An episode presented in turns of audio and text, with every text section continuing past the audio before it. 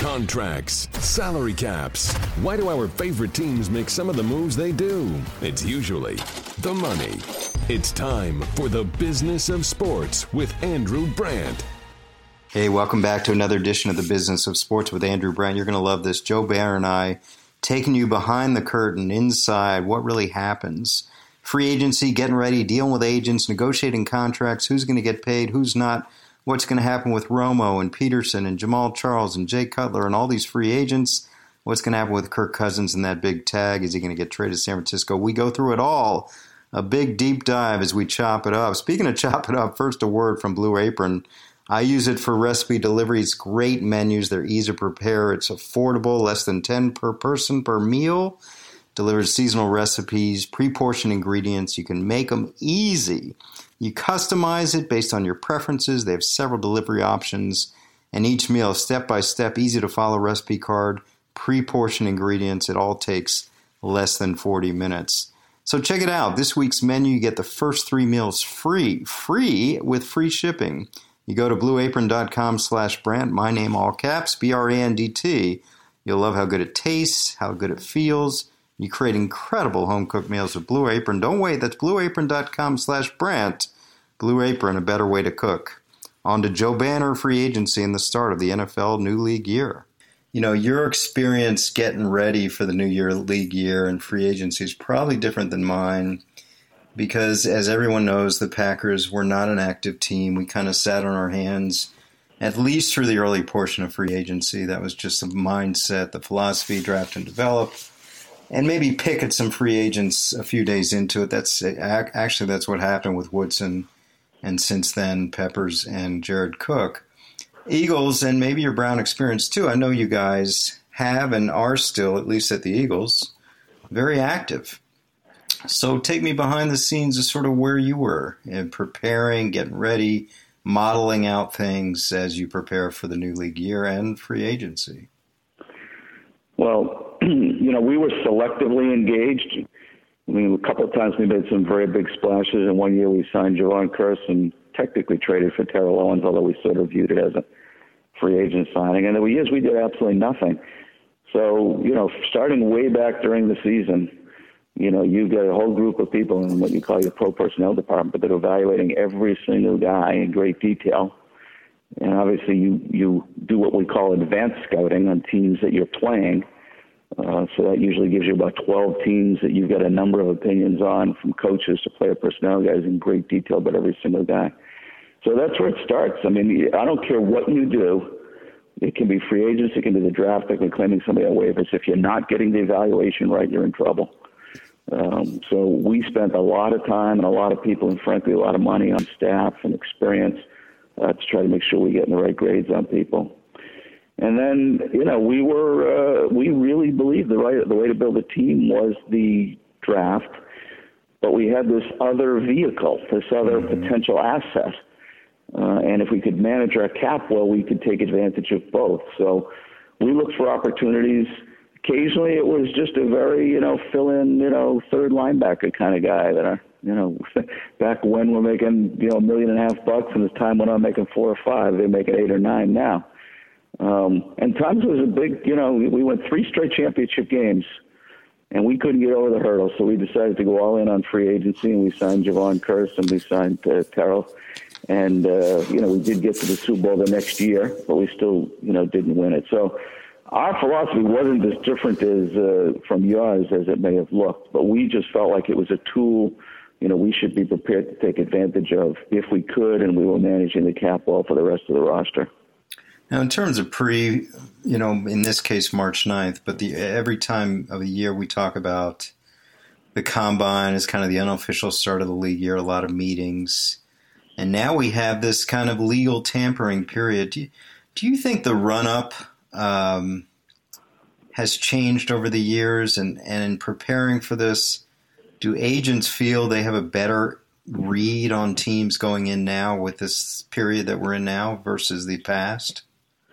Well, things have certainly changed. Yeah, I'm sure you remember, too, we used to have players come in for visits. Right. And the big deal was trying to convince the agent to give you the first visit. So, you know, if you really like them and the visit went great, you try to not let them leave the building. Yeah, you hotbox them, right. So that's a faint memory now. I mean, you're signing guys on, you know, some research you've done, which is suspect, because at that point, who's telling you the truth? And there's some, you know, leap of faith in the whole thing, and you're relying on, you know, all the way back to college reports and, you know, rumors and reputations. You know, here's what's really interesting to me, and I got to tell you, I'm completely shocked by this. Whatever anybody may want to admit who's still working in the league, I mean, these conversations of free agency used to begin pretty early, and even as recently as last year, you know, certainly by the time you got to the combine, it was full free agent work and conversation, almost as if it wasn't against the rules. Right. But, you know, last year they hit the Chiefs with a major penalty. Right. And I was still really skeptical that that would matter. But I have to tell you, in talking to teams and agents this year, there was certainly plenty of conversations in Indy. But they didn't go as far. They weren't as conclusive as what's been happening in the past. There was actually more caution and a little bit more respect for, you know, I consider it an oxymoron to call it legal tampering, but, you know, whatever we want to call this 3 days here, there was a little bit more respect for this than there has been for any previous, you know, rules or guidelines. So if the goal of the league was to send a strong message and see if they couldn't alter this a little bit, I'm actually surprised to say it has worked a little bit. It's not clean. It's not like everybody's playing exactly by the rules, but there's a little more sense as to being careful than there was until that happened. Yeah, and I think you're talking about a player that we both know very well, and Jeremy Maclin, and that's your sense of the Chiefs being dinged for that, because we know these conversations happen. The league knows they happen.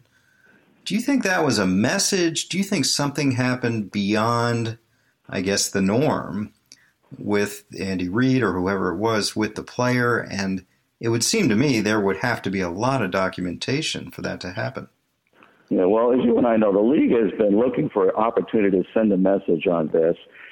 But, you know, no one was really turning anybody in or giving them enough information that they could do an investigation. I don't really have any idea what led to them being in the position or knowing what they knew that ended up being true about the extent to which the Chiefs may have had conversations that were illegal, at least the league deemed that, and then penalized them. So I think the league's been in a position for a long time that if they could catch somebody, they were going to use it to send a message.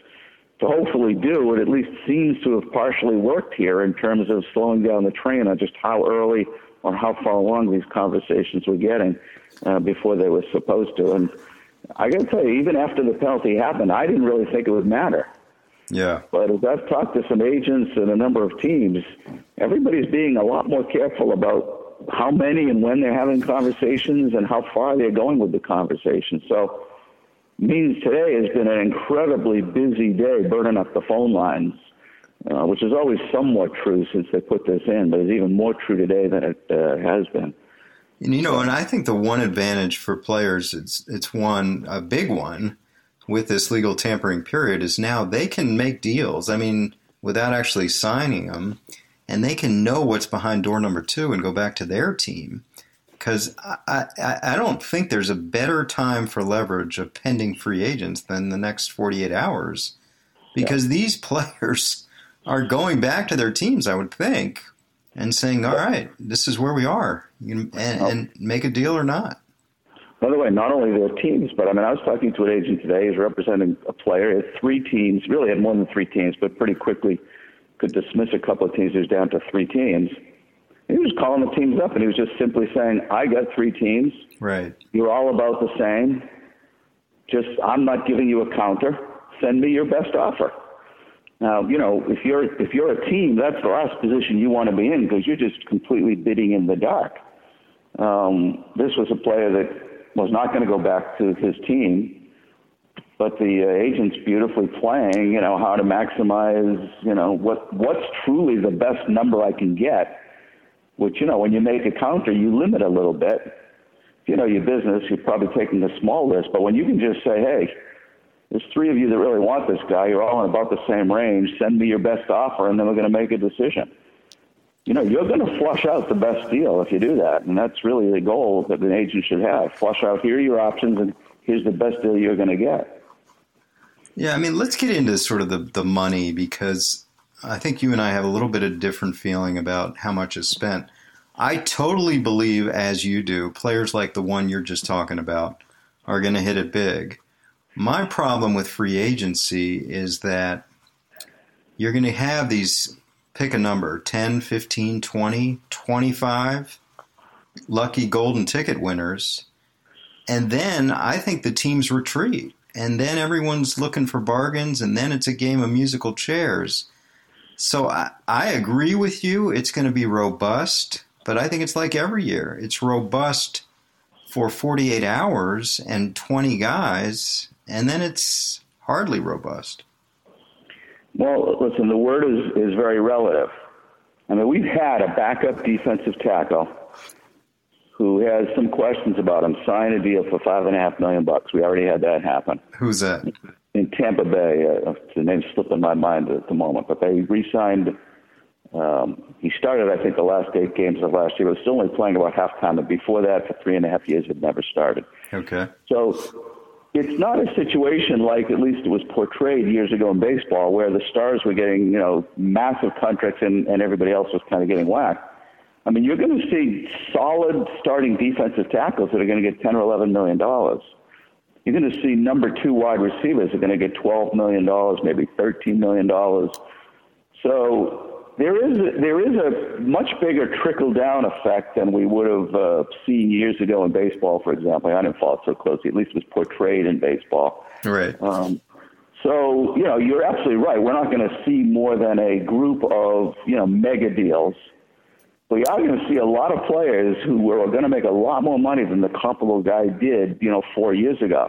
And frankly, as you just mentioned, by the nature of the moment we're in, if they're smart and they have good agents, they're going to be able to leverage contracts that at least increase the chance that they play longer into the deal. Right. You know, nothing assures that other than guarantees, but there are ways to structure the contracts, and some of the agents are starting to do it, that increase the chances of that happening. So, you know, if I was leveraging signing guy right now, I'd be leveraging as much, you know, how long into the contract am I secure he's going to get as I would be the, you know, dollars and cents, although obviously you're trying to do both.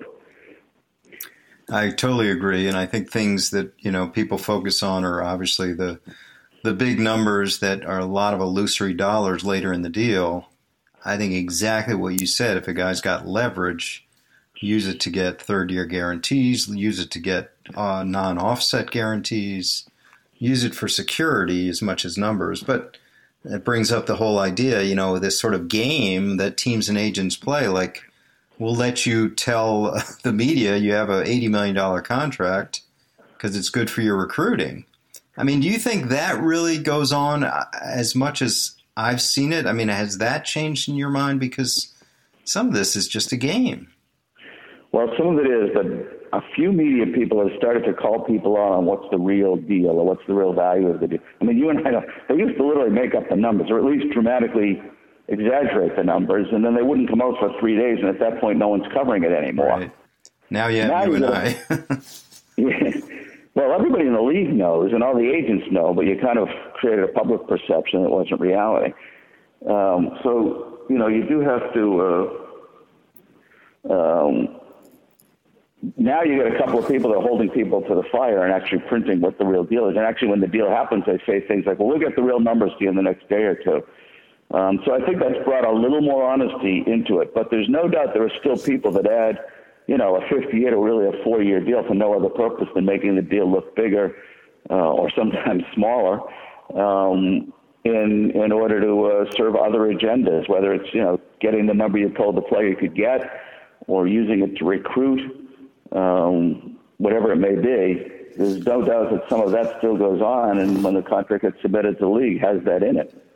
And speaking of that, I mean, I admit, and I want you to admit, I was party to that.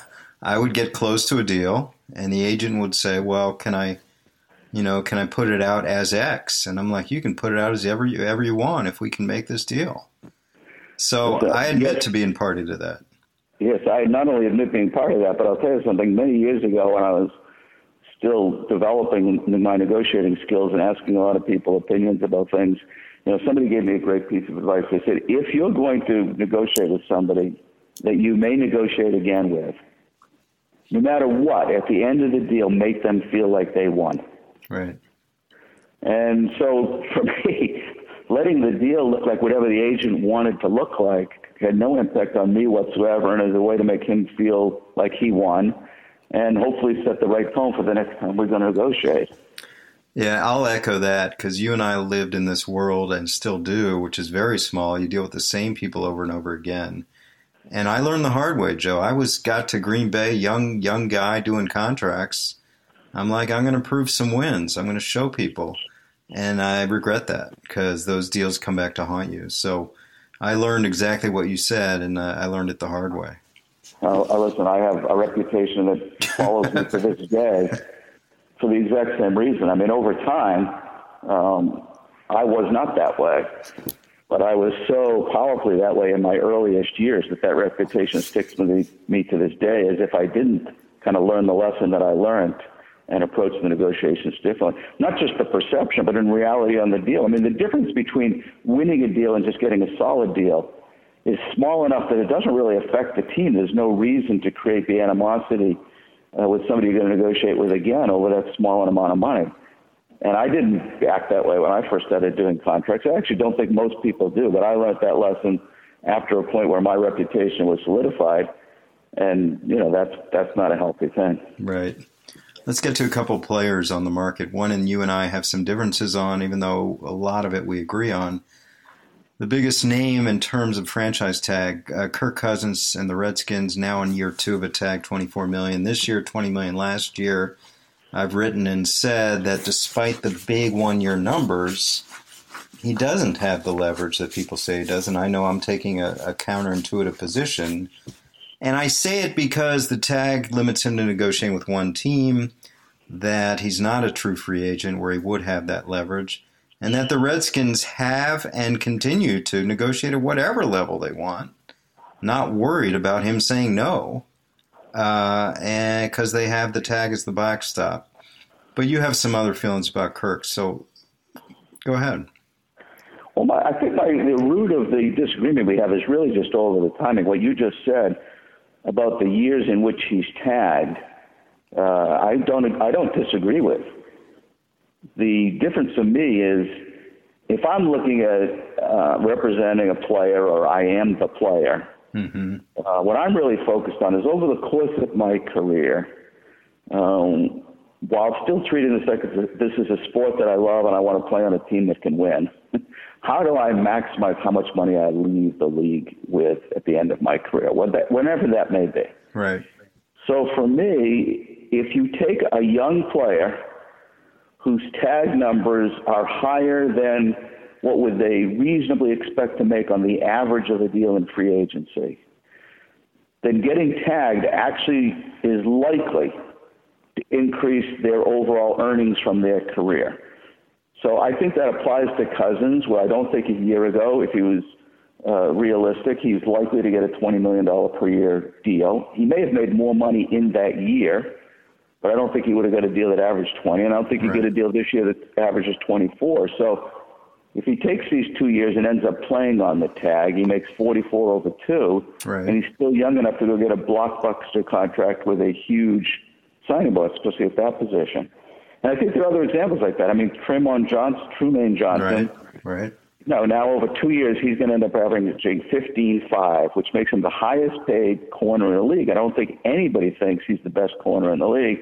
And at the end of those 2 years, he's going to be in position to get another large contract with a huge signing bonus at the end of the 2 years. So I think there's a limited number of examples. I generally think tags are bad for players. And in any given year, I still think a tag is bad for players, even the examples I'm giving you.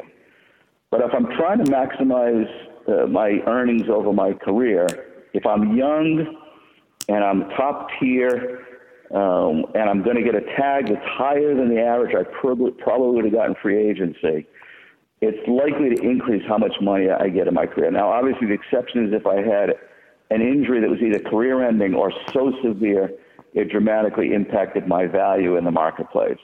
But truthfully, and we did this when I was back in Philadelphia, even though I used this argument, as I'm sure you did with agents, to get them to kind of do a deal for fear that what if the player gets hurt? Sure. The number of examples where a player has such a serious injury, right, and then dramatically affects his contract or never plays again are minuscule. So you're playing dramatically good odds, taking the chance that that's not going to happen. Listen, Jeffrey this year got suspended. The year before, he had a number of injuries. He missed 8 out of 16 games. And he's going to get a big contract this year, but it's not going to be as big as what the tag would have been if they had tagged him. A couple of years ago, Pouncey tore his ACL and came back as a free agent and got a huge contract without even going back to practice or playing a game after the ACL injury. So it's not just do you get hurt. It's do you get hurt and does it then have a major impact on your contract value? That's a really, really rare situation. Well, I guess I think we're saying the same thing on Cousins. I would just say this. And I've been very critical of the Redskins over the years, even though I grew up a diehard fan, is what did we expect them to do? Because they're negotiating at what I'm told is like a $16 million level last year. Mm-hmm. Even the true free agent quarterback, Osweiler, he got like 17. And of course, Cousins looks at the tag and says he wants 20. So they weren't going to pay 20, which is really paying 60 guaranteed or something to that level. So they tag him. Now Cousins is emboldened with this new tag. They're not going to pay that. So the question is, what could they have done differently? Everyone says they've mishandled the situation. I mean, if they went up to 17 and a half, 18 last year, would Cousins have taken it? I don't know. Well, as I hear the same thing, they were offering in the 16-ish range. And again, we're not in the room, so it's always dangerous. Right. But the belief was that he would take a deal in the 19 to 20 range with like 40 really fully guaranteed. So here's my attitude. You paid him 20 for 1 year. He's a quarterback. For 20 more, you buy a 5-year or at least a 4-year option. And you're going to get the ability to have an offset against that 20. So maybe you're risking 12, 8, you tell me. But it's not anywhere near 20. It's well below 20. So I'm really risking $12 million that I could end up eating if he goes out and busts and then has to sign with somebody else as a backup quarterback. And in return for that, I'm basically buying a 4 or 5 year option. Now, even if he's just pretty good and not good enough that I want to keep him, he has major trade value at that point, in which case I got that option for free because the team I trade him to is now paying him all of that. So in my mind, and we're speculating that something in an 18 to 20 range with a 40-ish real guarantee and maybe a 60, 65, sort of guarantee would have got the deal done. Instead, I'm paying him 44 for 2 years, and I still have no future years. So, and by the way, I understand and I agree with the evaluation, by the way. Their evaluation was, and I think may still be, he's a good quarterback. We can win with him, but he's not a great quarterback, and he's not the guy that you win because of. Right. So I understand why they're sitting there going, well, we don't want to pay this guy. But you and I both know $20 million right now is the low end of a starting quarterback that's been through free agency. 18 or 19 is there's nothing really less than that for a quarterback that's gone through free agency. Quarterbacks that are making less than that are still on their rookie deals. So I hold the opinion that the risk of signing him to a long-term deal last year and giving him, say, 40 fully guaranteed, or even 45 because they're paying 44 now, and maybe 60 or 65 and, other types of guarantees was really a fairly minimal risk as long as you have an offset in there. And you've bought a lot of years on a potential good starting quarterback for a pretty minimal price. And if you trade him, by the way, if he has some trade value even, then you've bought those extra years for free. If he has no trade value and you've got to cut him and he's signing with somebody else as a backup and you're going to get some offset, then you have paid some cost. I'm going to estimate it's 12, maybe $13 million for the 4-year option to have controlled his rights. So when I think they made a mistake in not doing this last year, that's my thinking behind that comment. Yeah, and I think it goes back to what we're both saying and what everyone in Washington kind of knows now, which is they don't value him at that level. Right. They like him as their starting quarterback. They want to date him. They just don't want to marry him. Now, what's the plan? Is the plan Colt McCoy at some point? Is it plan draft a young guy this week? I mean, this year and play him next year? I mean, they must have a plan, right? Because next year you're looking at either a 28 tag or whatever it is. I do think this, and I want your opinion on this. What we hear about trade and Shanahan, and a trade would require a huge draft compensation and B, a huge contract. I don't see it. You know, I just don't see it. Shanahan's been linked to 10 quarterbacks. You know, Cousins is one of them. But I don't think they start John Lynch and Kyle Shanahan giving away multiple picks and a huge contract to Kirk Cousins. I'm not sure. I can tell you this. I wouldn't do it. Right. But I think of Kirk as being a good quarterback, not a very good quarterback.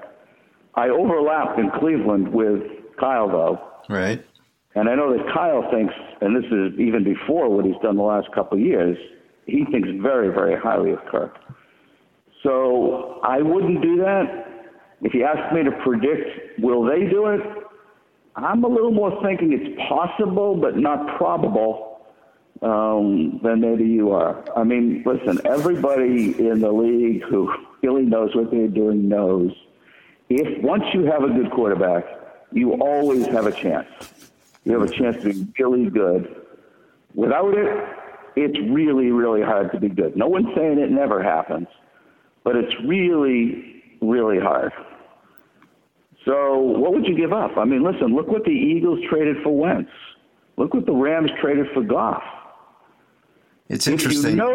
If you know that Cousins is good, and Wentz and Goff were projections, no matter how confident you are, they're projections. So if you're Kyle Shanahan and you think you know Cousins is really good, which I know he really thinks, and I'm telling you he really thinks, you know, then what's he worth? I mean, the Eagles used up more than 2 1s and a 2 and some other picks to get him. And the Rams did the same. So what is he worth? Now, obviously, the big difference, as you just said, is he starts right away making a ton of money, right, where Wentz doesn't make any real money for 4 years.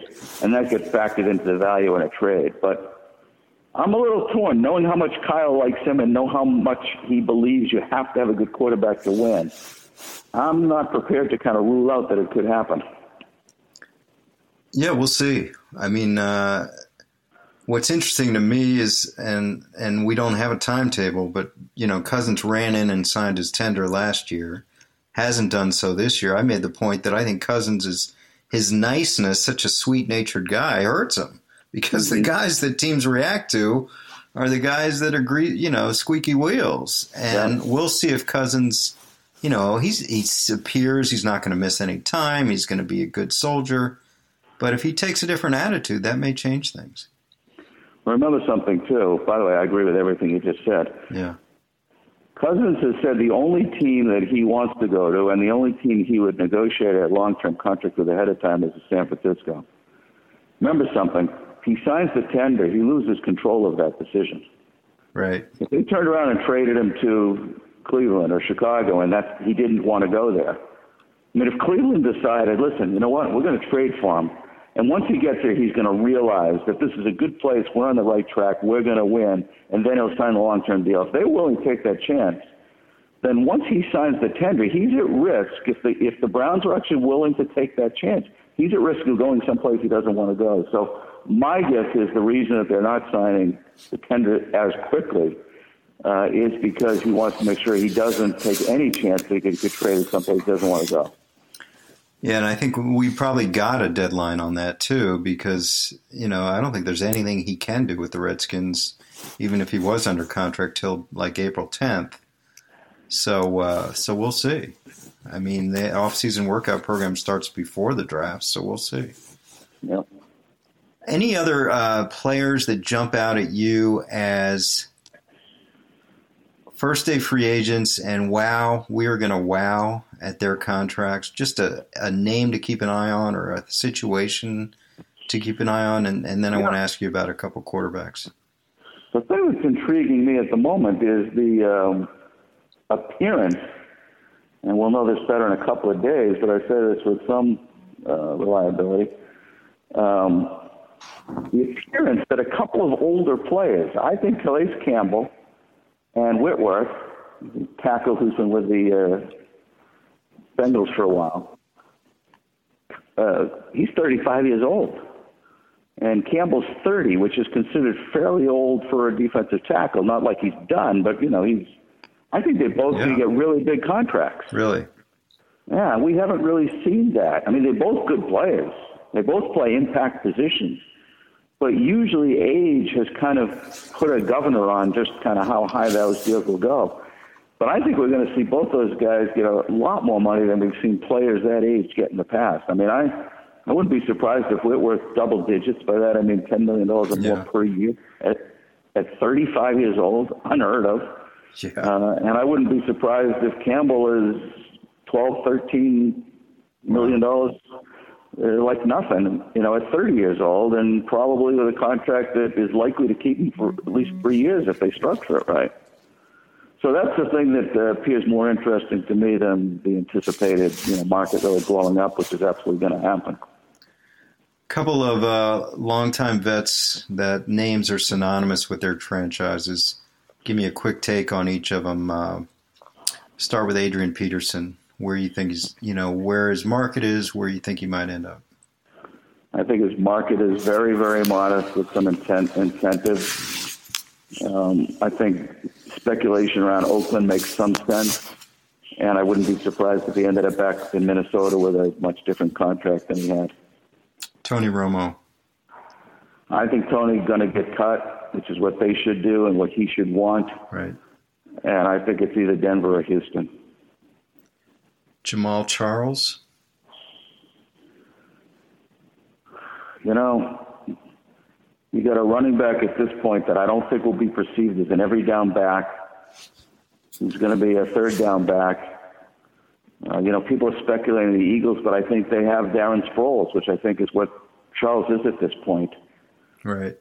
So I think some team that has that role.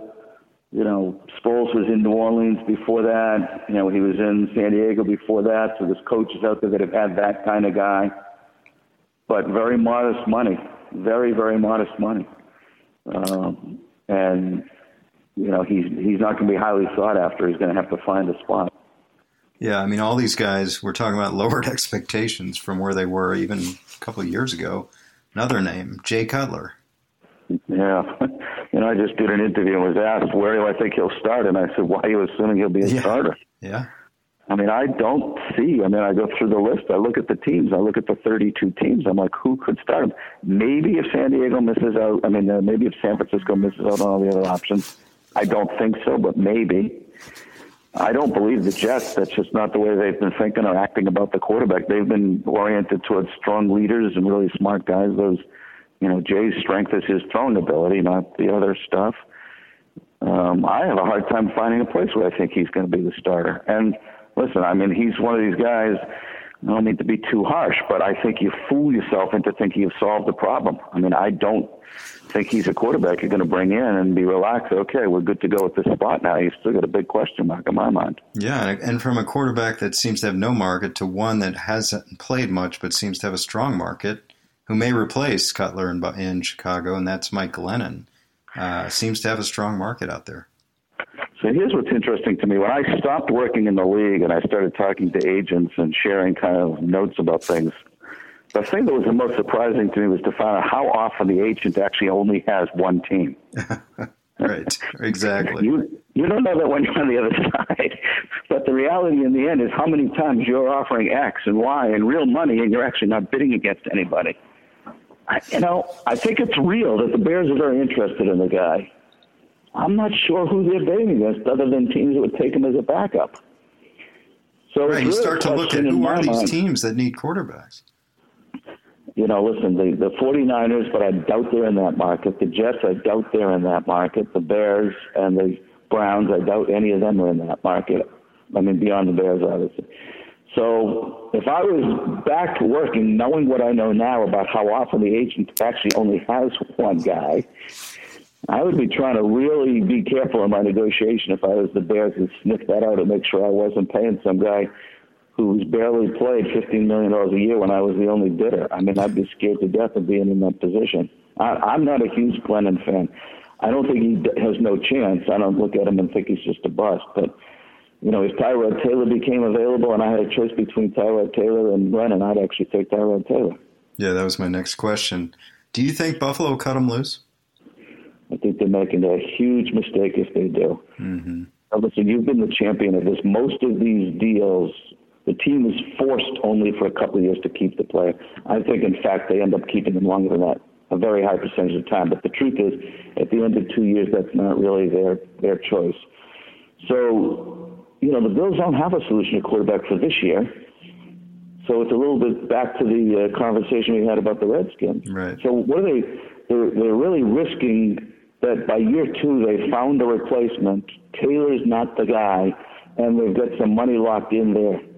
I mean, that risk is well worth it. I think he's a solid starting quarterback. He's not going to carry the team, but he's a solid starting quarterback, and they own his rights for the next 5 years, and an average of $15 million a year. It's not going to be long before that's actually just very good backup money. So I would think it would be a huge mistake if they were to let him go now instead of thinking, you know what, we're a year to two from finding the next guy. This guy at least allows us to be competitive. I actually think he's better than that, but their actions indicate they don't think so. So even if he's just a bridge that gives him a chance to stay highly competitive over the next year or two, I just think they'd make a terrible mistake. And I think he'd get scooped up very quickly. Agreed. And a couple receivers as we finish up here. You mentioned one that just seems to be injured and steroid suspensions, but seems to always have a big market. Now not franchise tagged, Alshon Jeffrey. I think he still gets a very big deal. I mean, the new top of the market of wide receivers is 17. Wow. There's a whole group of really good receivers at 14 and 15. I think he has a real chance to be in that or very close to that 14 or 15. But I don't think he starts to, earlier before the suspension, people are talking about him resetting the market, maybe because he's the first guy to be totally free in a few years. Yeah. I don't think that's going to happen at this point. How about our old friend DeSean Jackson? DeSean is the clock that just keeps ticking. He can still run. And he's little, but he's tough. He's not a little guy you worry about sending over the middle. Yeah. He's going to get a big contract. I mean, by that, I think he's definitely going to be over $10 million per year. Wow.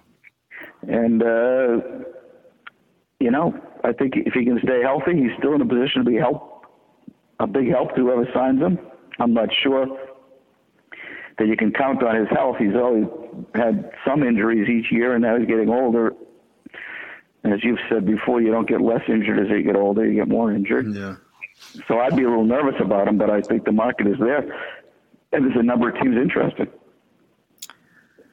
Yeah, and then speaking of little receivers, one that's way out there in trade talks, and, my radar has yours, I think, is like Brandon Cooks of the Saints, young, ascending, cheap player. Like, my radar is like, what's wrong with him? Why is he out there? And it's going to take a lot to get him, it sounds like. Well, it should. Yeah. Listen, the scary part is small guy, and, you worry of the stats inflated by how much they throw the ball and being with Breeze. But, a lot of teams are finding it very, very hard to find really, really fast, young guys. And, speed and height are the two things you want to find in wide receivers. He doesn't have the height, but the speed, he's as good as anybody out there. Yeah. So, there is a little kind of why is he out there, and as you know, sometimes that affects you a little bit psychologically. But there's a lot of evidence he's a very good player. I mean, I'm not a huge believer in giving and if smart a contract. So I'm not a huge believer in giving up picks and a big contract at the same time, unless it's a really unusual player. I'm not sure for me he reaches the level of really unusual player, but he's a very good player. Yeah, and unlike some of those free agents you talked about that may only have one team, we've got rumors out there that the Saints have turned down a number one from the Patriots, and who knows if that's true or not, but it sounds like they have real leverage in the trade talks. Well, we haven't had a really top wide receiver trade in a while, but if you go back to the Galloway's and Roy Williams, and we've seen good starting wide receivers get traded for a lot. I mean, a lot more than made sense to me at the time, but not that long. And I'm sure the Saints are sitting there on the phone with people going, look at how much this guy got. Look at how much this guy got. My guy's younger. He's caught more balls. Right. So there's a good argument for the Saints to make to get a lot of compensation for him. I don't know that it will prove to be smart, depending upon how far you got to go, but I think the market is going to be significant. Before I let you go, I do think, by the way, I think in the end he gets traded for whatever the best offer is. I don't think this is one where you, despite what they're saying, I don't think this is one where you put out feelers, listen to offers, and decide to bring him back.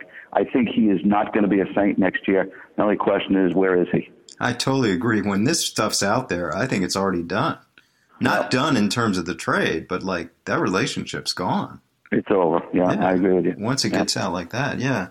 And I know this has been great. One last thing, I'd be remiss if not talking to you about another receiver who's long retired. But Terrell Owens not getting in the Hall of Fame. I did a podcast with Domowich, Paul Domowich, Philadelphia Daily News, the Philadelphia representative in the room. And, you know, he talked about what everyone heard about, kind of a team disruptor. You know, I think putting in my personal feelings, putting in a lot of subjective judgment into an otherwise Hall of Fame-worthy receivers. You have special insight into Terrell Owens. Your thoughts about him being denied in the Hall of Fame and whether you would take the same position? You know, here's my answer. I've actually been called by a number of people. Sure. Interestingly, by the way, a number of the voters called me before the vote and asked me for my opinion and also asked me for some of the specifics of what actually went on in Philadelphia. I don't have an opinion on whether he should be in the Hall of Fame because I don't have any clear understanding of how much beyond physical ability and talent on the field should matter. I'm just not close enough to it to have an opinion on that. Mm-hmm. And, you know, there is enough there that depending upon how much weight that gets put on, you could come down, in my mind, and decide he deserves it anyway, or you could decide he didn't deserve it, and those would be legitimate. I don't think there's any argument that if it isn't for your own opinion that those things should count a lot, there's any legitimate argument whatsoever about whether he should be in the Hall of Fame if we're just talking about the talent. So I think each individual voter and the people that asked me even before the vote, I said, I don't have an opinion. I'm not going to give an opinion. I mean, you've been in this. You've had the rules explained to you. You know, you have to decide after you hear all that, do I think it's a 5% factor, a 1% factor, a 35% factor, and then decide how to vote. I honestly don't have, I'm not on either side, even though I lived through the whole 2 years. I made the trade with San Francisco. I did the contract. I went through the grievance. Yeah. I went through the suspensions. I went through the training camp meetings that, you know, have all been, you know, the details of every word spoken in them hasn't been revealed, but the existence of them has been. So I have a lot of experience and firsthand insight on, you know, to what degree the problems existed and what's legitimate and what's not. But I don't know the details enough about how much of that really matters. A lot, a little, barely at all. And I think it's really up to each voter to research what actually happened in each place that he was at and whether they want to put a little weight on that or a lot of weight on that. Well, I'm a lawyer, you know, and to me it's all slippery slope. It's like, whoa, you know, Randy Moss is coming up. Randy Moss has been on 5 teams and you and I were in the league when Randy Moss was put up for a fire sale by the Raiders. We were looking at that. He ended up going for a 4th to the Patriots. I mean, what about that? I mean, it just seems like where do you draw the line if a guy's just a diva but not a disruptor? I mean, that's tough. Well, here's the only thing I would say to that. Even the decision on talent is an individual decision of where do you draw the line. So if the rules, and this is what I don't know, allow there to be 2 criteria versus just 1 criteria on where to draw the line, then, you know, the voters have to decide in both columns, so to speak, right? You know, where do I draw the line? But I don't know that unless you're actually reading the rules, listening to the instructions, knowing the history of the debates, you know, how fair is it to put, again, a little weight in that, a lot of weight in that, no weight in that? I really don't have any perspective to evaluate that. But the people that are in the room are mostly people that have been there a long time and have heard the detailed explanation as to how, you know, what they're supposed to base their judgment on, and then they should hopefully do the right research on, you know, what's real, what's perceived, what really happened. You know, T.O. to this day feels like he was the victim most of the time as opposed to the instigator. You know, if you're going to vote on this and factor that in, you should do some research to develop your own opinion on that and decide how much weight you want to put into it. I can tell you this, the first time, you know, we got him, we acquired him, we were very excited, we thought he was a really good player. The first time I went out on the practice field, and I'm sure you've had this experience, even amongst, I mean, we were a team coming off a championship game and had returned almost the entire team. And even amongst that, the second you saw him on the field doing anything, you immediately realized he was at another level. Right. I mean, I've only had a couple of players that I've seen that you can just walk on a practice field, and as soon as they start doing things, you're just going, wow, this guy's at another level. And I had that experience the first time I walked out on the practice field after we acquired T.O. Yeah, and I had it with Charles Woodson. Same thing. You come out there and you go, oh, my God, it's our best player right away. Immediately. Not even there's no contact, there's no nothing. Yeah. It's just so obvious. It's interesting. Those two are now together on that ESPN Monday night show. But, yeah, they're special talents. Yeah. And so are you, Joe. Special talent. No, when it flew by, it's just like friends talking, going inside football. I hope you I hope that listeners appreciate it, enjoy it. Always great to have you on. Talk to you soon, my friend. Look forward to it. Take it easy. All right, Joe. Thanks for listening to The Business of Sports with Andrew Brandt. Make sure to subscribe to this podcast so you never miss an episode. You can also get additional insider insight by listening to the Ross Tucker Football Podcast, Fantasy Feast, Even Money, and College Draft Podcast, all at rostucker.com or wherever podcasts are found.